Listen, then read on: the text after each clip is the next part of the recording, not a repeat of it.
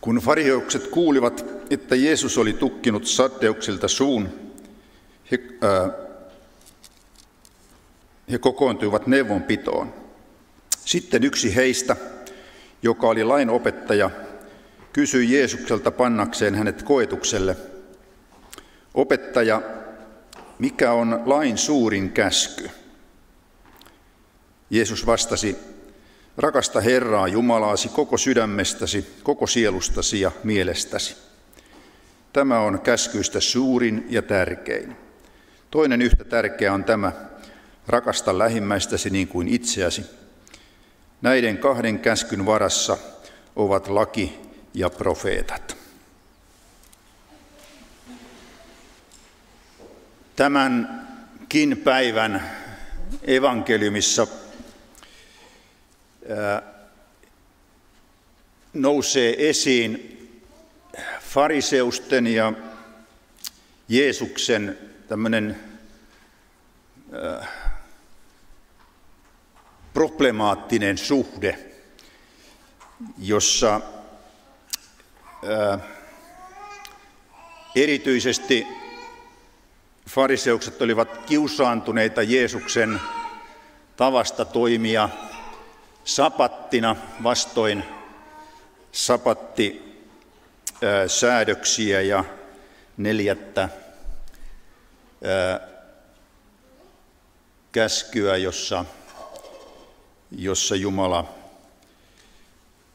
puhuu meille sapat, sapatin vietosta ja levosta ja Jumalan kohtaamisen tärkeydestä. Ja, ja kun Jeesus ja fariseukset ja muut lain, lain oppineet kävivät tätä keskustelua, niin usein se oli tämmöinen julkinen, julkinen väittely, jota juutalaiset rakastivat ja ilmeisesti rakastavat edelleenkin, että käydään tämmöistä julkista väittelyä, jota, jota sitten ympärillä olevat ihmiset pystyvät seuraamaan. Eräänlaista tosi TVtä sikäläisessä kontekstissa. Ajanviettoa, joka, jossa, jossa en tiedä kuinka paljon siellä vetoja siinä, siinä vaiheessa tehtiin, mutta, mutta saattoi olla, että tämmöistä vedonlyöntekin oli, että kumpi, kumpi puoli tässä lopulta voiton, voiton vie. Ehkä tämän päivän tekstin fariseus poikkeaa jollakin tavalla. Jos luetaan Markuksen evankeliumia vastaavaa, vastaavaa niin, niin tapahtumaa, niin, niin siitä jotenkin huokuu ehkä selkeämmin se, että, että, että tämä fariseus, joka tämän kysymyksen tekee, lain, mikä on suurin äh, lain käskyistä, niin, niin hän tekee sen ehkä hyvinkin vilpittömin mielin. Tämä meidän suomen kielen sana panna koetukselle on, on vähän tällainen ää, tietyllä tavalla tietyn latauksen omaava, omaava sana. Mutta se on, se on se sama sana, jota siellä ensimmäisessä kuninkaan kirjassa, jossa, jossa Saaban kuningatar tulee kuningas Salomonin luokse pannakseen hänet koetukselle, eli, eli testatakseen Salomonin viisautta. Onko se totta, mitä Salomonista kerrotaan. Ehkä tämän juutalaisen lainoppineen motiivi tai lähestymistapa oli samankaltainen. Että hän halusi vilpittömästi saada selville, mitä Jeesus ajattelee lain käskyistä. Juutalaisillahan oli ajatus, että on, on, on tärkeitä, tärkeitä käskyjä ja sitten on vähemmän tärkeitä. On, on isoja käskyjä ja on vähän vähemmän isoja käskyjä ja, ja, ja siitä käytiin, käytiin debattia ja keskustelua, joka ilmeisesti oli hyvinkin yleistä juutalaisten keskuudessa. Suurempia ja pienempiä käskyjä.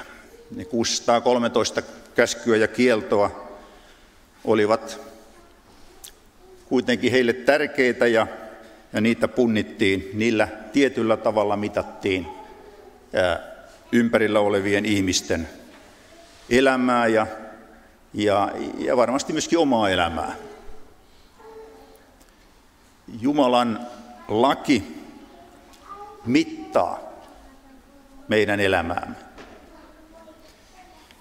Jumalan laki on asia, jota me emme raamatusta pysty selittämään pois. Sen vaatimuksia ja, ja, ja osaltaan myöskin ehkä sen ahdistavuutta. Sellaista, joka, joka ikään kuin, niin kuin Juhani tuossa, tuossa johdannossa jo johdatteli meitä tähän aiheeseen, ikään kuin riisuu meidät aseista ja, ja, ja saa meidät ikävöimään apua itsemme ulkopuolelta. Jeesus yhdistää tässä kaksi vanhan testamentin käskyä.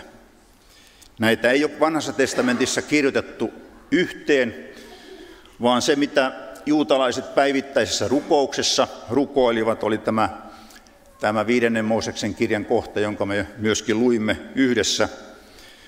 Mutta sitten tämä lähimmäisen rakkauden käsky nousee sieltä kolmannesta Mooseksen kirjasta, jossa puhutaan, puhutaan lähimmäisistä, heidän, heidän rakastamisestaan ja hyväksymisestään. Jumalan luomina, Jumalalle rakkaina ja, ja, ja tärkeinä. Jeesus ei siis luo mitään uutta vaan hän syventää sitä Jumalan ilmoitusta, jota, jota juutalaiset jo omassa, omissa Jumalan paluuksissaan, omissa rukouksissaan ja, ja omassa raamatun lukemisohjelmassaan kävivät läpi. Raamatun tunteva juutalainen siis tunsi nämä molemmat, molemmat käskyt. Ja kun Markuksen evankeliumissa luetaan, luetaan tätä fariseuksen ja Jeesuksen kohtaamista, niin, niin, niin tuota, fariseus antaa Jeesukselle tunnustusta, kun hän sanoo, että, että oikein sinä vastasit. Ja sitten hän ikään kuin omin sanoin puhuu nämä samat asiat Jumalan rakastamisesta ja, ja, ja lähimmäisen rakastamisesta ja, ja että siitä riippuu kaikki, kaikki profeetat. Ja sitten mielenkiintoista on se, miten, miten Jeesus tähän reagoi. Siellä Markuksen evankeliumissa Jeesus ää, näki, että tämä mies fariseus vastasi viisaasti. ja sitten sanoi, että sinä et ole kaukana Jumalan valtakunnasta.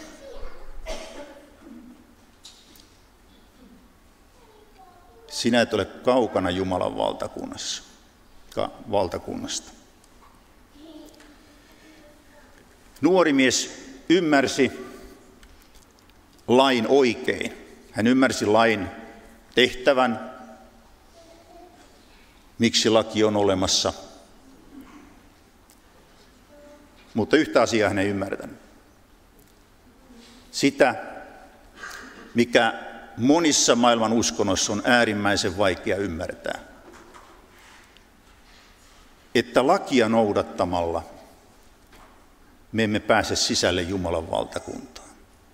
Tai itse asiassa Raamattuhan lupaa meille, että jos me noudatamme lakia täydellisesti, niin, niin se takaa meille meille paikan Jumalan valtakunnassa.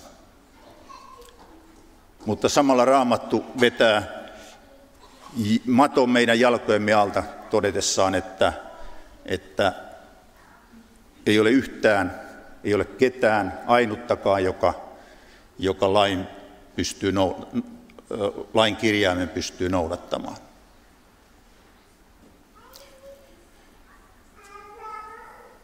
Laki siis vaatii sinulta ja minulta tänään, että me rakastamme jokainen jokaisella solullamme Jumalaa yli kaiken, kaikesta mielestämme, voimastamme.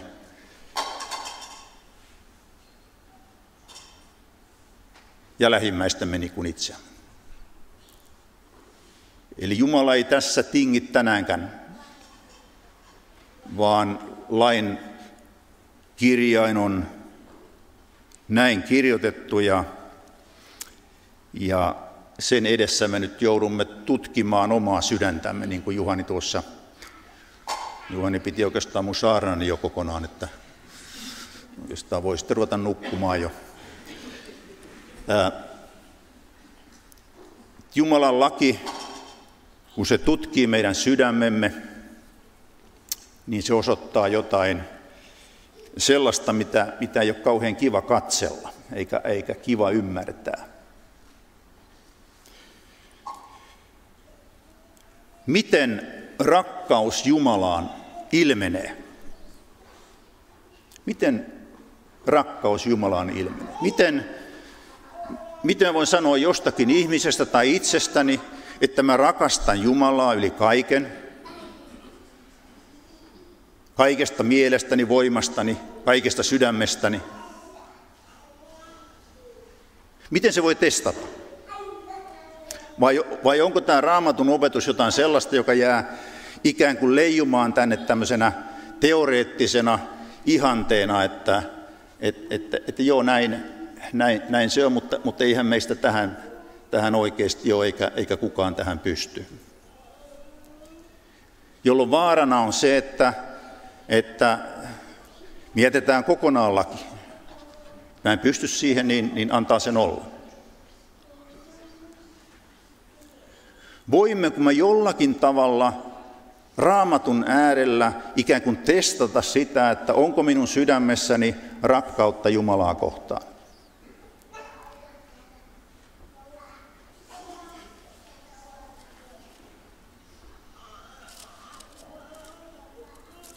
Paavalilla on mielenkiintoinen, mielenkiintoinen lähesty, lähestymistapa tähän kysymykseen. Galattalaiskirjeen viidennessä luvussa on tämmöiset, tämmöiset tuota, jakeet.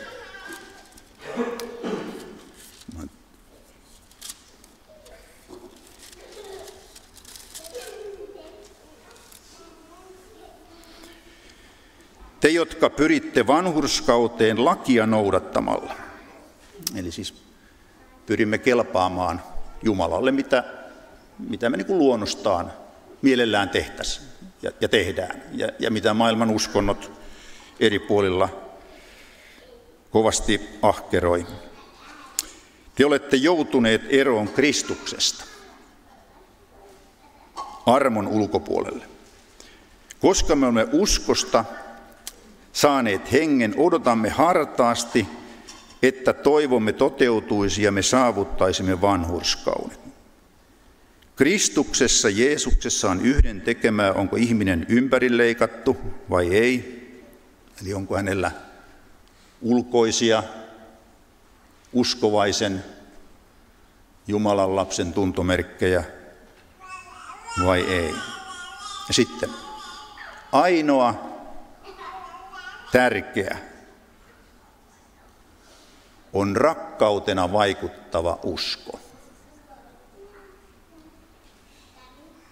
Rakkautena vaikuttava usko.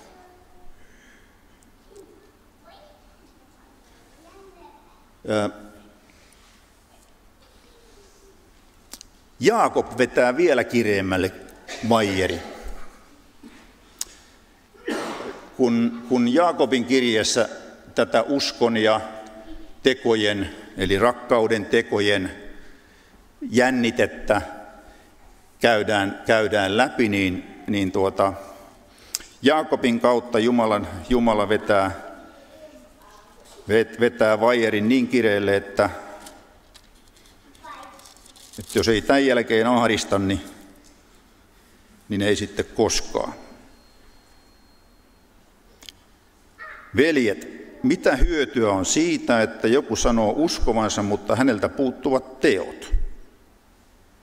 Ei kai usko silloin voi pelastaa häntä. Jos veljenne tai sisarenne ovat vailla vaatteita ja jokapäiväistä ravintoa, niin turha teidän on sanoa, menkää rauhassa, pitäkää itsenne lämpimänä ja syökkää hyvin, jos ette anna heille, mitä he elä, eläkseen tarvitsevat. Näin on uskonkin laita. Yksinään ilman tekoja usko on kuollut.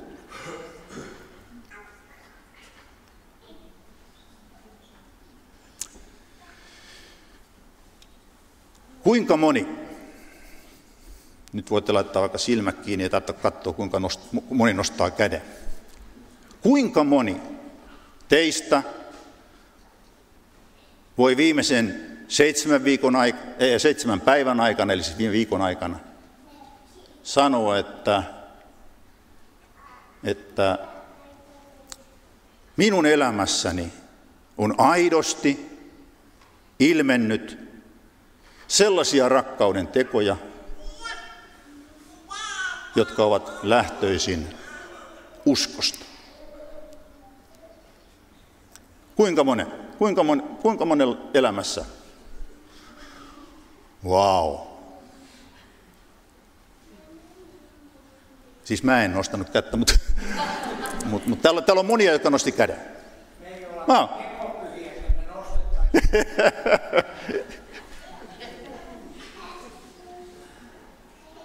Jumalan lain edessä.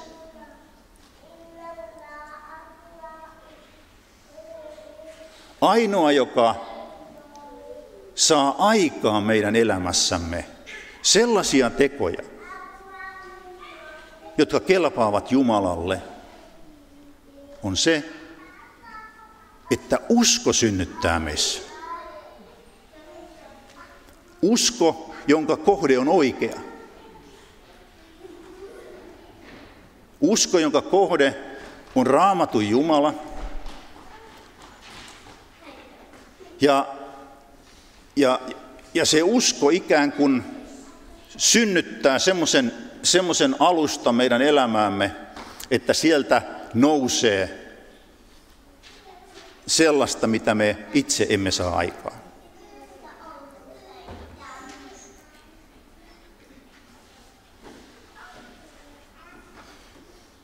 Kun Raamattu sanoo, että laki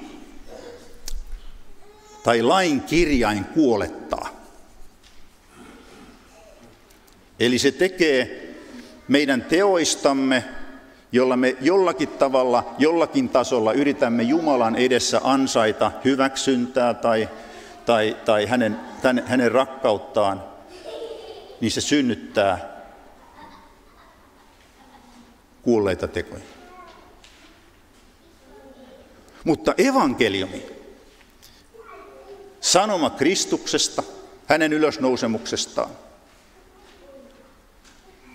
se synnyttää jotain sellaista, mitä, me, mitä laki tai mitä me itse emme saa aikaan.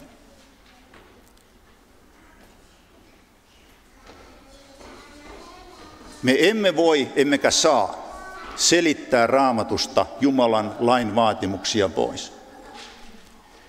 Ja me, me, ja me myöskään voi, voi selittää pois sitä, että me, me emme pysty lakia täyttämään. Ja siksi me tarvitsemme Kristusta. Siksi me tarvitsemme joka ainoa päivä sitä, että mä turvaudun Jeesukseen, joka ei tarkoita sitä, joka ei tarkoita sitä, että mä voin jättää rakkauden teot tekemättä. Että mä vaan uskon.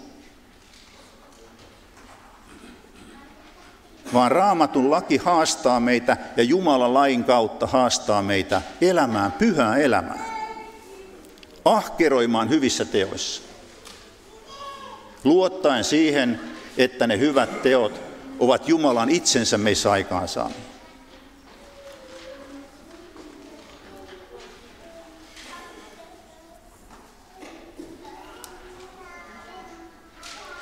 Kun me rakastamme, tai kun me puhumme rakkaudesta, niin, niin eri kulttuureissa ja eri ihmisten kesken me annamme sanalle rakkaus hyvin erilaisia sisältöjä.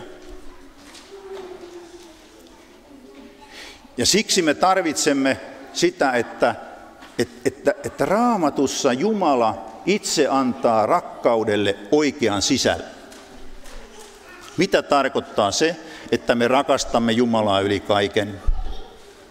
Ja mitä se tarkoittaa, että me rakastamme lähimmäistä niin kuin, niin kuin itseä? On helppo sanoa, tai no en tiedä onko helppo, mutta, mutta ainakin on, on helpompi sanoa, että mä rakastan sinua, kun, kun että mä oikeasti teen jotakin, joka osoittaa, että mä seison sanojeni takana. Kun Jeesus oli kasteella, Jumala itse vakuutti hänelle ja hänen siinä tilanteessa oleville, että tämä on minun rakas poikani. Jeesus tarvitsi sitä, mutta tarvitsivat myöskin ihmiset siinä ympärillä. Miten Jumala itse seisoi näiden sanojen takana? Mikä oli se teko, joka vakuutti Jeesuksellekin sen, että isä ei oikeasti vaan sanonut, että mä rakastan, vaan isä oikeasti, oikeasti teki jotain se eteen. Että se ei ollut se, kun Jeesus sai kokea, että isä hylkäs siellä ristillä, vaan se oli se, että isä osoitti rakkautensa siinä, että Jeesus nousi ylös. Miten sinä tänä päivänä lapsillesi, läheisillesi, aviopuolisellesi, miten sinä osoitat rakkautta? Sanomalla, mä rakastan sinua. Ei ihan helppo aina. Mutta mitkä on ne luontaiset tavat, joilla sinä voit osoittaa, että seisot sanojesi takana. Ehkä meillä jokaisella on erilainen tapa osoittaa se, että joku on, on tärkeä ja rakas. Jumalalle me voimme ja meidän tulee yhä uudestaan ja uudestaan Paitsi sanoa, että Jeesus on mulle rakas, niin osoittaa se tekojen kautta. Tai me saamme tehdä sen. Me saamme tehdä sen. Osoittaa, miten paljon me arvostamme häntä siitä, että hän lähetti Jeesuksen kuolemaan minun, risti, minun puolestani ristille. Siksi me tehdään lähetystyötä. Yksi osoitus siitä, että me haluamme seisoa niiden sanojen takana, että Jeesus on mulle rakas, että me lähetämme ja me lähdemme, me julistamme ja me palvelemme, jotta ihmiset sais kuulla raamatun Jumalasta. Että ihmiset sais kokea sen, että, että, että mitä oikeasti on tulla rakastetuksi hänen taholtaan, joka on itse kunkin meidän elämän, elämän antaja ja, ja luoja.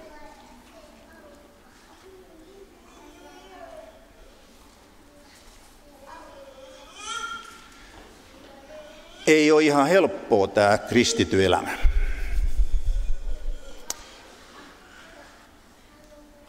Mutta se on mielekästä ja innostavaa sen tähden, että se, minkä Jumalan laki vaatii, sen se myöskin meille evankeliumin muodossa antaa.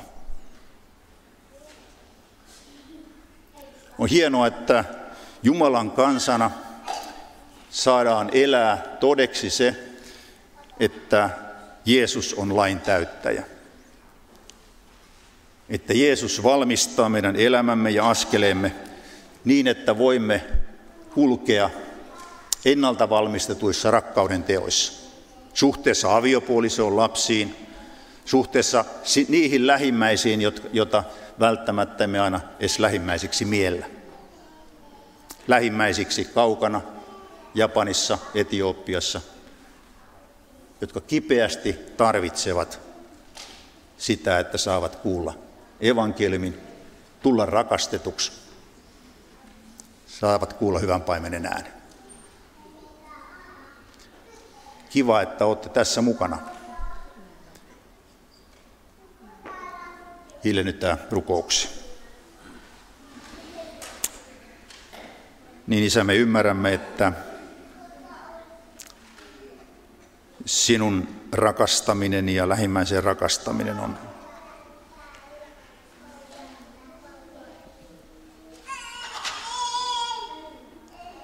haastavaa ja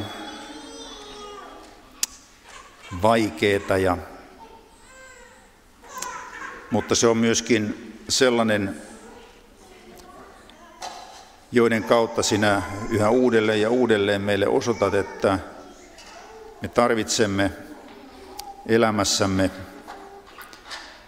sinua ja anteeksantamusta ja pyhän hengen voimaa, viisautta ja kärsivällisyyttä ja sitä rakkautta, jota sinä mielelläsi omiesi elämään annat. Ja kiitos, että saamme olla lähettämässä hyvää sanomaa ylösnousseesta, syntien voittajasta, rakkauden antajasta ja lähteestä aina maailman ääriin saakka. Kiitos tästä innostavasta ja mielekkäästä tehtävästä, jonka meitä yhä uudelleen ja uudelleen rohkaiset ja varustat ja kutsut ja lähetät.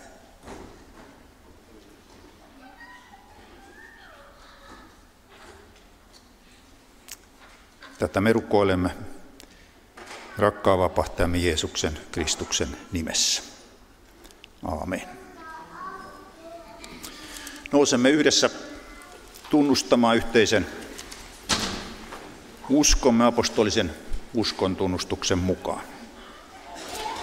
Minä uskon Jumalaan, Isään, kaikkivaltiaaseen, taivaan ja maan luojaan, ja Jeesukseen, Kristukseen, Jumalan ainoaan poikaan, meidän Herramme, joka sikisi pyhästä hengestä, syntyi neitsyt Marjasta, kärsi Pontius Pilatuksen aikana, ristiin naulittiin, kuoli ja haudattiin, astui alas tuonelaan, nousi kolmantena päivänä kuolleista, astui ylös taivaisiin, istuu Jumalan, Isän, kaikkivaltiaan oikealla puolella. Ja on sieltä tuleva tuomitsemaan eläviä ja kuolleita. Ja pyhään henkeen, pyhän yhteisen seurakunnan, pyhäin yhteyden, syntien anteeksi antamisen, ruumiin ylös nousemisen ja iankaikkisen elämän.